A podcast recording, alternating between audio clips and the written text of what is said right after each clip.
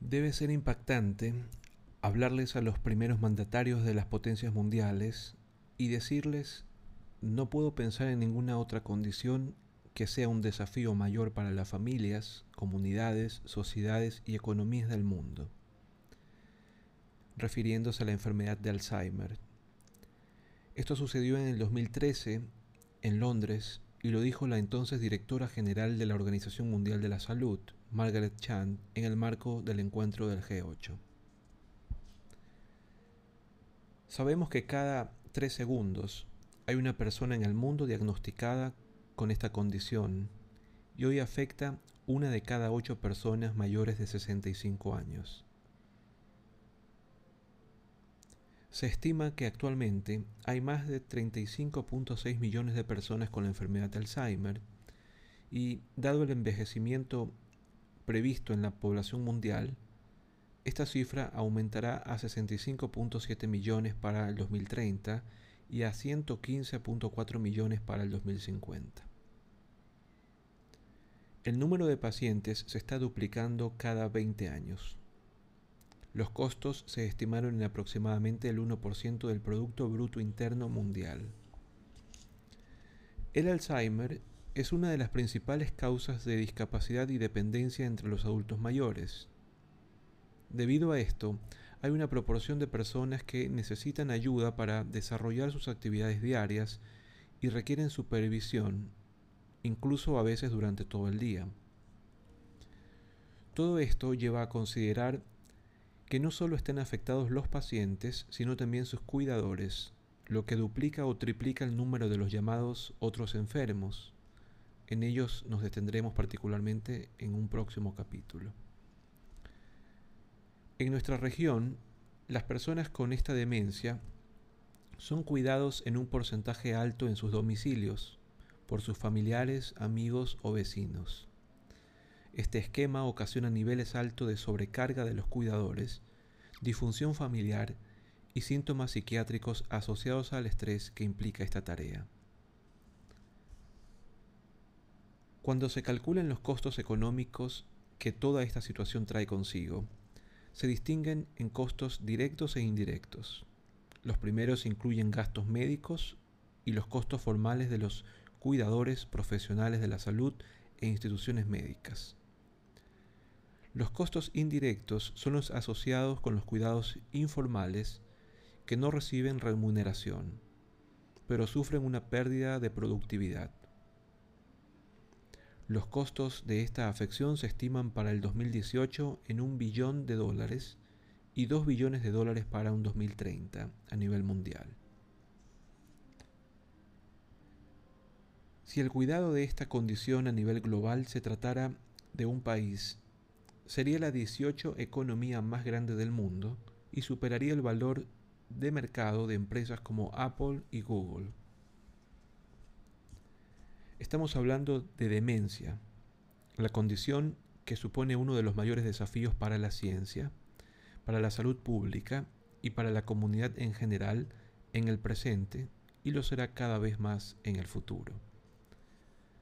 La demencia es un síndrome caracterizado por un deterioro cognitivo progresivo que afecta a funciones cerebrales superiores tales como la memoria, el lenguaje, la percepción, la atención, el pensamiento y la conducta, alterando la capacidad de la persona para desenvolverse de forma independiente en sus actividades habituales.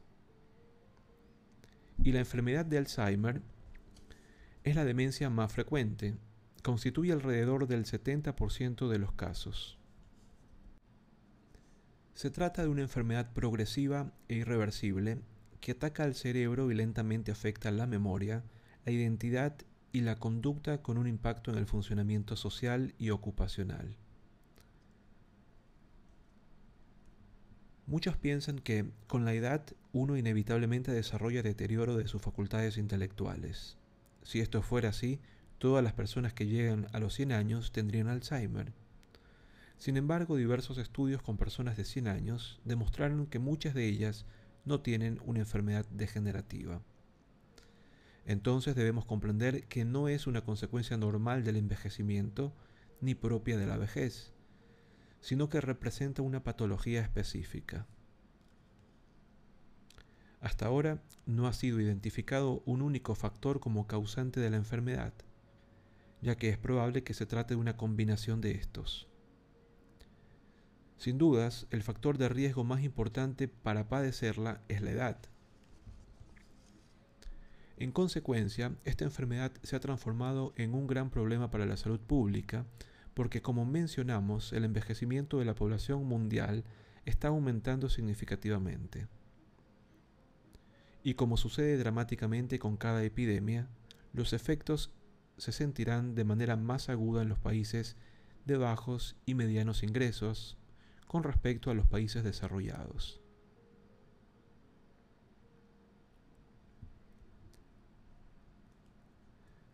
De forma típica, al inicio de la enfermedad pueden observarse problemas en la memoria más reciente, preguntas reiterativas, dificultad para aprender algo nuevo, olvidar eventos o citas, desorientación en lugares familiares o conocidos, problemas en la comunicación y en el lenguaje, progresiva dificultad para manejar bien los gastos o cuentas personales, problemas para razonar, resolver problemas o tomar decisiones adecuadas,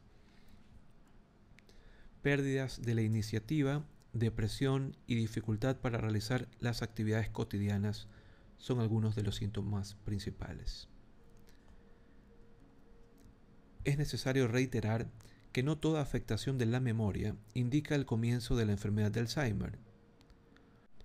La mayoría de los cambios normales que ocurren en la memoria como consecuencia del envejecimiento no interfieren con nuestras actividades diarias ni con nuestra calidad de vida. La evidencia más importante de alarma a tener en cuenta para medir cuándo nuestro olvido es normal y cuándo no, resulta de una clara disminución o no de la memoria presente comparada a cómo era unos meses o años atrás. Aunque todavía no existe una cura de las enfermedades, como el Alzheimer, hay fármacos que se utilizan para los problemas cognitivos y conductuales. El abordaje no farmacológico es tan importante como el uso de la medicación. Esto se debe a que la estimulación de las funciones cognitivas y el desempeño funcional de la persona con Alzheimer permiten retrasar el avance de la enfermedad. El control de los factores de riesgo vascular también tiene un impacto positivo, reduciendo la progresión de la enfermedad. Es fundamental además que los familiares o los cuidadores obtengan la mayor información posible acerca de la enfermedad e identifiquen recursos y ayudas existentes en la comunidad y en los profesionales a cargo del tratamiento. Las nuevas investigaciones están dirigidas al desarrollo de drogas modificadoras de los cambios cerebrales que produce la enfermedad para alterar el curso de esta condición. Existe consenso científico en que la enfermedad se debe detener en sus etapas iniciales, incluso mucho antes de que aparezcan los síntomas, ya que los cambios en el cerebro se producen décadas antes de que se haga evidente la enfermedad clínica. Por lo tanto, los desafíos más importantes de las investigaciones actuales y futuras consisten en detectar la enfermedad cuanto antes y en desarrollar drogas efectivas que modifiquen su biología para utilizarlas desde la etapa inicial. Proteger las neuronas intactas es un objetivo más importante que reparar las neuronas ya dañadas. Retrasar la aparición de la enfermedad de Alzheimer es un paso importante. Si su aparición se pudiera retrasar 5 años, se reduciría aproximadamente a la mitad del número de personas enfermas en 30 años. Actualmente contamos con buena evidencia a partir de investigaciones científicas que muestran que adoptando un estilo de vida saludable, se puede reducir el riesgo de desarrollar deterioro cognitivo. Y ante todo esto, ¿qué deberían hacer los sistemas de salud?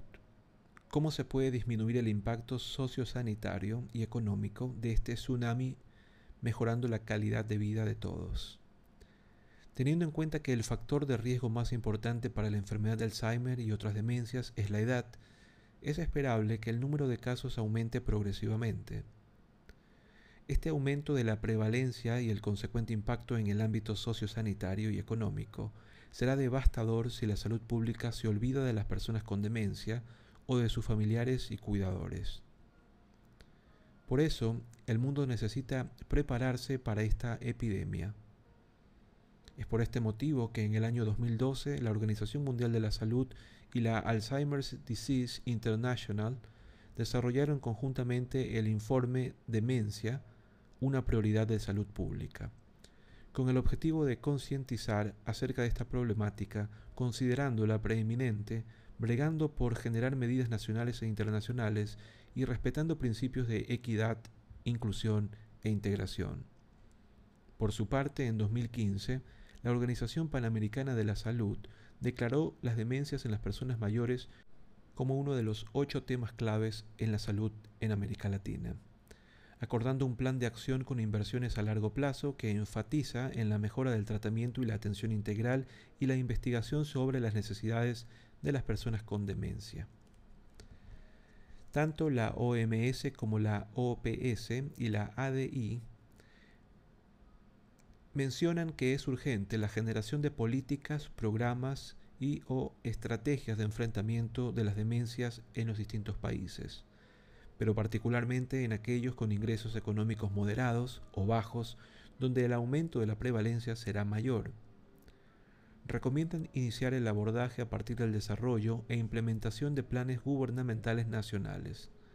Estos planes deben incluir en su diseño e implementación a todos los sectores relacionados con la atención de las personas con demencia, los decisores políticos, las asociaciones de profesionales de la salud, las organizaciones no gubernamentales, los familiares y los cuidadores. Los puntos fundamentales a abordar por estos planes deben ser los siguientes. La educación sobre la importancia del control de factores de riesgo cardiovasculares como la hipertensión, la diabetes, el tabaquismo y la obesidad además de sostener una adecuada actividad física, cognitiva y social. Disminuir el estigma hacia esta condición en la población general. La capacitación de los profesionales, los cuidadores y familiares. El diagnóstico temprano. La contención y soporte a los cuidadores y familiares. La calidad de los servicios en la comunidad, en los hospitales, en las residencias de larga estadía en el cuidado al final de la vida. La inversión en investigación e innovación tecnológicas. El establecimiento de leyes para proteger los derechos de las personas con demencia. Es imprescindible y urgente. No debemos olvidarlo.